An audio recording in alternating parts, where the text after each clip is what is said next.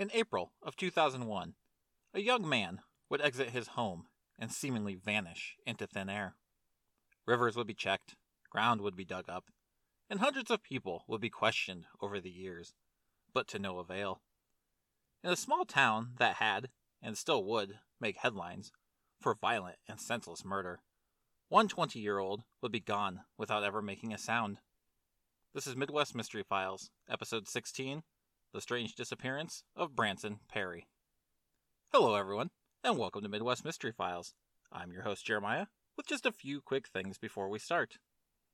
Midwest Mystery Files is a true crime podcast focused on missing and murdered cases within the Midwestern region of the United States. I can be found on all major podcast platforms, as well as on YouTube with delayed episodes. Social media and contact info will be listed at the end of the episode. One thing I do want to touch on before I start with the case is that I have launched the Patreon page. The money gained will primarily be used for article and record searches. This will help me bring some older and more obscure cases to light by being able to better research and present them, as a number of articles for those types of cases tend to be archived behind paywalls. The rest will be used to pay for my host site and to save for new or replacement equipment. There is currently a $3 tier and a $5 tier. Both tiers get you early access to episodes, plus a monthly bonus episode. Both tiers also get all patrons shoutouts as well as ad free episodes if the day ever comes that I get sponsored. The $5 tier gets you exclusive voting rights on both bonus episodes, plus cases and case types that we may cover on the main episode. I am currently sitting at only one patron, so I want to thank Zane for his support you can check it out at www.patreon.com backslash Midwest Mystery Files. Thank you to anyone who checks it out, and even if you don't join, just getting your support by listening and sharing these episodes is much appreciated. Now, without further delay, on to today's case. Throughout the vast expanse of America's Midwestern heartland, there are a great many small towns that seem like they could easily be the town that time forgot. Towns that offer little in the way of business, with most of them closing years ago, but they still have dwindling populations who choose to call them home. Skidmore is one such town. Located in northwestern Missouri, 24 miles south of the Iowa border, and approximately 30 miles east as the crow flies from the Missouri River and Nebraska border, the town only sports approximately 257 residents currently, with the max population never passing 600 throughout its entire existence since it was found in 1840. Traveling along the streets of Skidmore on Google Maps Street View, the town seems quiet and unassuming, sporting older homes and quiet, empty streets. No different than a number of towns you could find by traveling 20 to 30 miles in any direction from the rural Iowa property where I grew up. Despite this perceived quietness and emptiness, Skidmore has developed an almost folk tale or urban myth level reputation for being a violent, scary, and horrifying place. One may think, from some descriptions, that it's the sort of town that a group of unassuming college students would wander into in a horror movie, only to find death and murder awaited them. On Reddit, I've read more than a few alleged experiences of people who were passing through the town only to find hostility and a myriad of bizarre, yet stereotypical backwoods behavior. Few people from outside of the community are willing to paint the town in a positive light. In reality, Skidmore, Missouri isn't really all that dangerous of a town. All of Nodaway County, where Skidmore is located, only has a handful of violent crimes every year, and the town itself sits in the 46th percentile for overall crime, making it about average. In a 2007 interview with CBS News, the Nodaway County Sheriff of the time, Ben Espey, would state, quote, It doesn't matter where I go in the U.S. I tell people I live in northwest Missouri, and they say, Oh, do you know where Skidmore is? It's a worldwide thing, really. I say yes, and then I tell them they should believe about a third of what they see on television and read in books. I bring all of this up, even before focusing on Branson Perry, as I normally would, because to better understand the strangeness of today's case, I do think it's important to understand why Skidmore has such an ominous and exaggerated legend behind it and it seems to be impossible to share one story out of Skidmore without temporarily addressing them all. Despite its size and relative safeness, Skidmore is the home of three distinct murders two of which were exceedingly violent. The first, and most well known of these, is the unsolved killing of Ken Rex McElroy. If you could see me, I would most certainly be doing air quotes on the word unsolved, as it's unsolved in the loosest sense of the word. There is a number of works out there that focus on McElroy and cover his story in great detail. But, in short, Ken McElroy was essentially Skidmore's town bully, who was accused of dozens of felonies, including assault, child molestation, statutory rape, arson, animal cruelty, hog and cattle rustling, and burglary. In 1981, McElroy was convicted of attempted murder in the shooting of the town's 70 year old grocer, Ernest Bo Bowenkamp. However, McElroy was able to successfully appeal the conviction and was released on bond, after which he began a harassment campaign against Bowenkamp and those who were sympathetic to him. On July 10, 1981, McElroy was shot to death in broad daylight as he sat with his wife in his pickup truck on Skidmore's main street.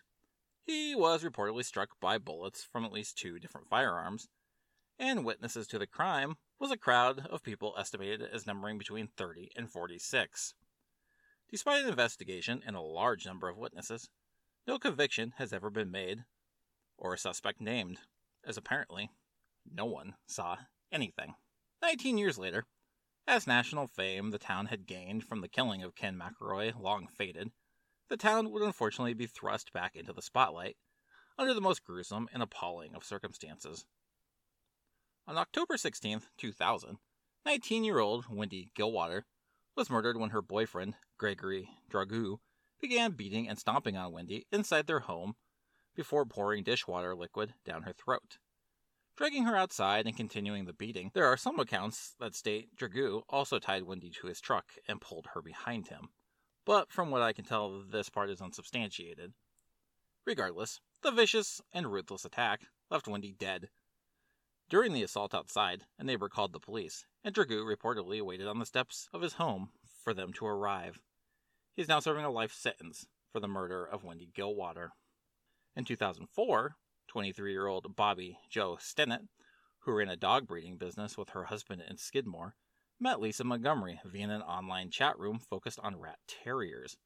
The two met online and bonded over the fact that they were both pregnant, leading to email exchanges and continued online chatter between the two.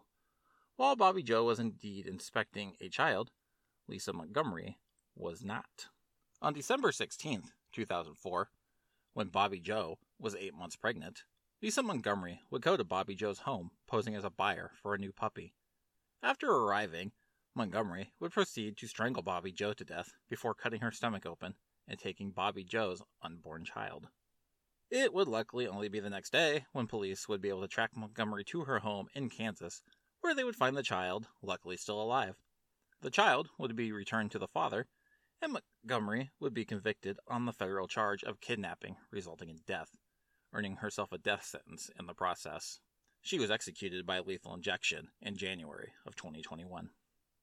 While two of these cases have thankfully been solved, and one of them is a case that I don't think anybody is losing any sleep over not being solved, one mystery that contributes itself to the lore and rumors of Skidmore still goes unsolved. A cousin to Wendy Gillenwater, and a relative via marriage to Bobbie Jo Stinnett, Branson Perry would go missing from Skidmore in the time between the two heinous murders. Not only disappear, but seemingly vanish into thin air, with no sign of him to ever be seen again. And that's where we come to now. Branson Kane Perry was born February 24th, 1981, to Bob and Rebecca Perry. There's not much on Branson's life growing up. However, it has been noted that he has one brother, and that he graduated from Nodaway Holt High School in 1999, with Rebecca and Bob divorcing shortly after in the year 2000. He has been described as being a kind person who would do anything for anyone. Branson had aspirations of joining the military after high school, but was unable to due to the fact that he suffered from tachycardia, a medical condition that causes an irregularly fast heartbeat. Despite his condition, he managed to obtain a black belt in the martial arts style of Hapkido. Upon graduating high school, Branson would work as a roofer for a time, after losing that job, he would begin working for a traveling petting zoo while he looked for new employment. In April of 2001, Branson would be living with his father in a house located at 304 West Oak Street in Skidmore. While the timeline of Branson's disappearance doesn't officially begin until April 11th, his life would allegedly take a twisted and haunting turn several days earlier. In her book about the murder of Bobbie Jo Stinnett, Baby Be Mine, author Diane Fanning would report that on April 7, 2001, Branson visited a neighbor by the name of Jason Bierman, who during the visit allegedly gave Branson an unknown drug. According to Fanning, the effect of the drugs would cause Branson to respond by stripping naked and dancing around Bierman's house. Branson would follow this up by shaving off his pubic hair and participating in sexual activities with Bierman. Reportedly, the next day, Perry confessed to his father what had happened. Bob had always suspected that his son may have been gay, but he was reportedly enraged at Bierman for drugging and using his son, and even considered teaching him a lesson. Although, from what we know, no confrontation ever occurred.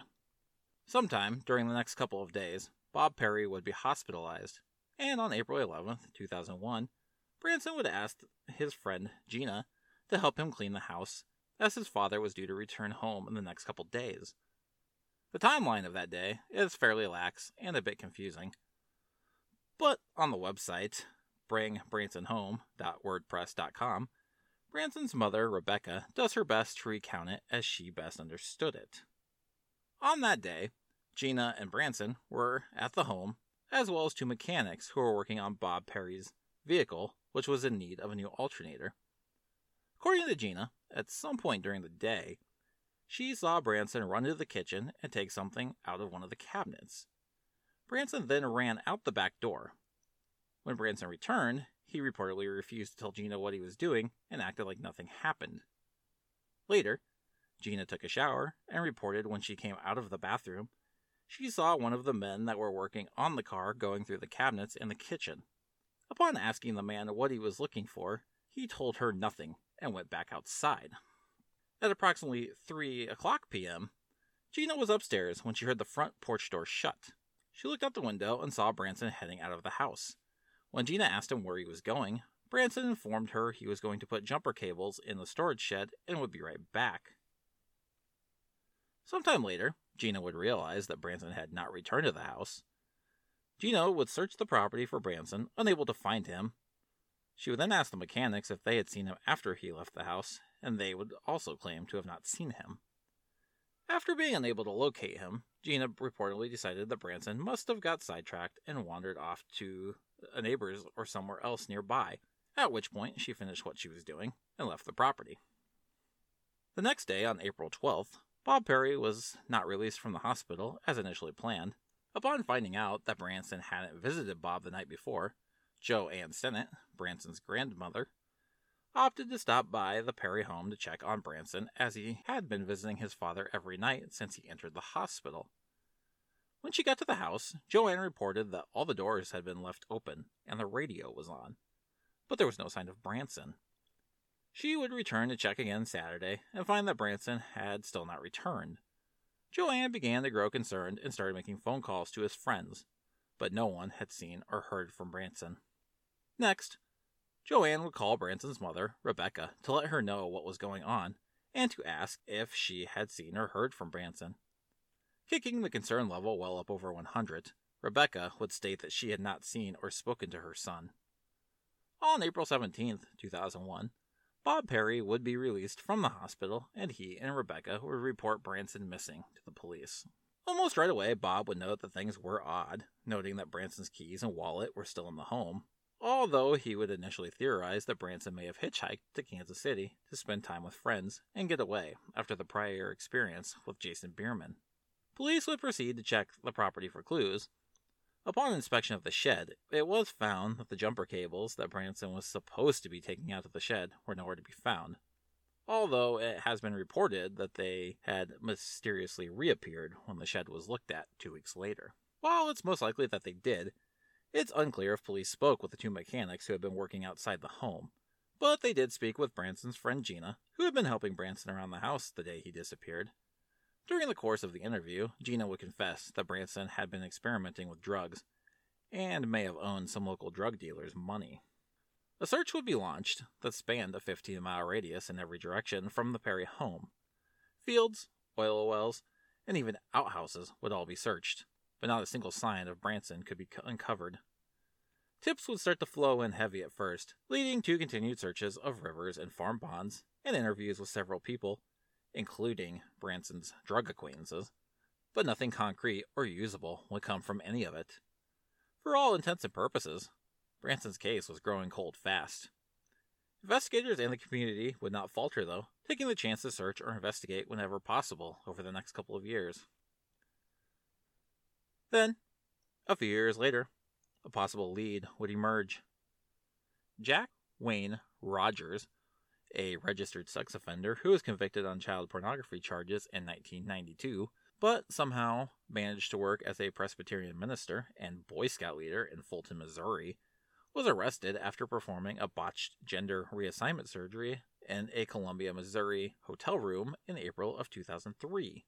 Upon searching Rogers' computer, police found a collection of child pornography, as well as several posts on a message board under the usernames Buggerbutt, Oh Hail Satan, and Extreme Body Mods, discussing the cannibalization of the genitals of other men that Roger admitted to castrating. There were several other posts as well, where Rogers had claimed to have killed several men. One of these posts in particular caught the eyes of investigators. One post detailed how Rogers had picked up a blonde hitchhiker, raped, tortured, and killed him, and then dumped his body somewhere in the Ozarks. To investigators, the description of the victim in the post bore a strong resemblance to Branson Perry. But when Rogers was questioned about the message board posts, he insisted that they were all made up in deep fantasy. Officers would proceed to search Rogers' home and car and would find a turtle clawed necklace similar to one that Branson was known to wear. Despite all of this, nothing was concrete enough to connect Rogers to Branson Perry, and in 2004, Rogers was convicted of assault, illegal surgery, child pornography, and obscenity. He received a 17 year sentence for assault, 7 years for illegal surgery, and 30 years for child pornography and obscenity. This, unfortunately, would be the only major public lead that would ever come about. And unfortunately, the following year, Bob Perry, Branson's father, would pass away without ever finding out what had happened to his son. Over the next several years, more searches would continue. Police would continue to follow up on leads, a billboard would be erected, and Branson's case would be featured on America's Most Wanted. A tip even led to a two day excavation in Quitman, Missouri in 2009, but all this would fail to generate new leads. Unfortunately, Branson's mother, who had remarried and at the time was known as Rebecca Clino, would fall ill and pass away in February of 2011. Much like Bob before her, she was never able to uncover the truth of what had happened to her son. That spring, on the 10 year anniversary of Branson's disappearance, Nodaway County Sheriff Darren White would be asked to speak to the News Tribune, and when asked about the status of the case, he would simply state, quote, We haven't received any tips lately. Not since last year. Every now and then, we'll get something. In 2021, despite little movement on Branson's case, now Nodaway County Sheriff Randy Strong would show a hint of a bit more optimism, telling News Press Now, quote, there have been some really good detectives that have worked on it in the past. I know most of them from the Highway Patrol and different agencies that have come in and looked. They've laid a really good foundation, and I think they're on target.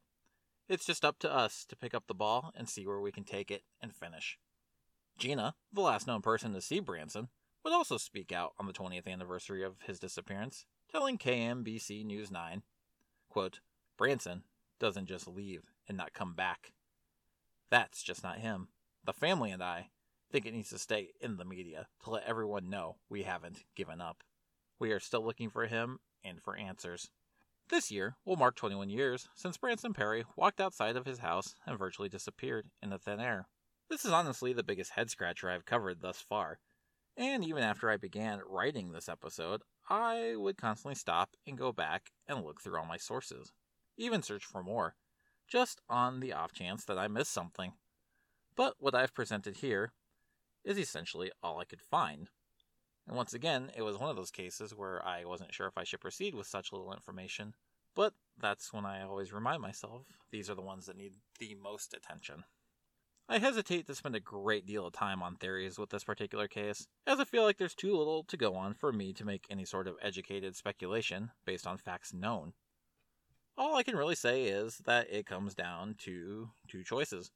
Either Branson left of his own volition, just up and walked out the door and kept going somewhere, but this is something everyone who knew him said was insanely uncharacteristic of him. Or he met with foul play and is most likely now deceased. Given the bizarre circumstances here and the abrupt disappearance, I have to lean towards the latter. That gives us three main things to look at. The first being Jason Bierman. Some folks online have speculated that there was a chance that Bierman could have been concerned that Branson Perry would go to the police and report what had occurred in his home. This may have led to some sort of retaliation, which sounds plausible enough. However, there's not a lot of information available on that particular incident, and it's also unknown to what degree Bierman was involved in the investigation or what his reaction was to the disappearance. In short, I just don't have the information to go on to say anything at all. Next comes Jack Wayne Rogers. This is another strange angle to look at. Rogers made some rather big claims in some of his message board posts, and certainly had a sick proclivity for young boys. However, Going from possession of child pornography to castrating young men and eating their genitals is quite a jump, especially since there doesn't seem to be any trail leading back to any potential victims. And besides Perry, it doesn't appear that the name of any other missing or murdered persons came up to match any of the other alleged victims. Not saying that Rogers didn't commit these acts, it's certainly possible. It just seems unlikely. The necklace being found in his car is indeed quite suspicious, and at least one source claims that castration equipment was found in his home. But then again, he was also doing illicit gender reassignment surgery, so it's not surprising that he would have the tools he may have deemed necessary to complete such a job. Lastly, there's a chance that Branson was abducted and met his end at the hands of drug dealers to which he owed money. Gina alleged that Branson had begun experimenting with drugs and had supposedly worked up a substantial debt. According to Gina, Branson was also acting strangely that day. There was the business of Branson taking something out of the cupboard and running outside, only to have one of the mechanics working outside digging through the same cabinet later. Were these men involved with the same people Branson were? Was there some sort of deal that went south going on right before Gina's eyes? Maybe. The two men working on the car have never been named, and it's also unclear as to what level they were questioned or involved in the investigation. Outside of Branson completely disappearing, the whole cupboard business is definitely an eyebrow raising event. At least in my mind. Whatever the case, or who was involved, Branson going to head out back would have been an ideal time to grab him. April 11th, 2001, is a strange day to me now, as I was turning 14 years old that day. I could never suspect that as my parents were getting me cake and presents, Two other parents were losing their 20 year old son to circumstances that have yet to be uncovered. In a town known primarily for a few violent and heinous crimes, one of its biggest mysteries would occur in utter silence and with absolutely no one watching. In the time since, both those parents, as well as Joanne Stinnett, Branson's grandmother, have passed away without ever getting that joy to celebrate Branson's future birthdays with him or any other major life events or milestones. Branson Kane Perry was last seen on April 11, 2001, exiting his home at 304 West Oak Street in Skidmore, Missouri at approximately 3 p.m. Branson is described as a Caucasian male with blond hair and blue eyes. He wears his hair very short and occasionally shaves it off. He has a small faint scar on the upper part of his right cheek and a small scar on his left knee. He has a heart racing condition known as tachycardia at the time of his disappearance, he was 5 foot 9 and 155 pounds. He was reported to be wearing size 32 shorts, a size medium to large t-shirt, and necklaces and leather trinkets or chains with arrowheads on them. If alive today, he would be 41 years old. Foul play is suspected in his disappearance. If you have any information on the disappearance of Branson Perry, please contact the Nodaway County Sheriff's Office at 660 582 7451. If you're looking for any additional information, there is a number of online articles and blog posts talking about Branson's case. You can also check out bransonhome.wordpress.com. The book Baby Be Mine by Diane Fanning has a chapter on the case, and the Sundance Channel docuseries No One Saw a Thing also focuses a few episodes on the case. If you wish to let me know what you think happened, have case suggestions or comments, or just want to follow me and the show on social media, I can be found on Instagram at Midwest Mystery Files, Twitter at Files Midwest, and on Facebook by searching for Midwest Mystery Files. You can also email me at MidwestMysteryFilesPod at gmail.com. I do also post photos and sometimes links relevant to each case on social media, mainly Facebook and Instagram. Lastly, if you're listening on Apple Podcasts and now Spotify, please feel free to rate and review the show. This helps make the show more visible in searches and, more importantly, helps bring attention to the cases I cover. Thank you to all who have done so already. Take care, everyone, and I will see you all next time.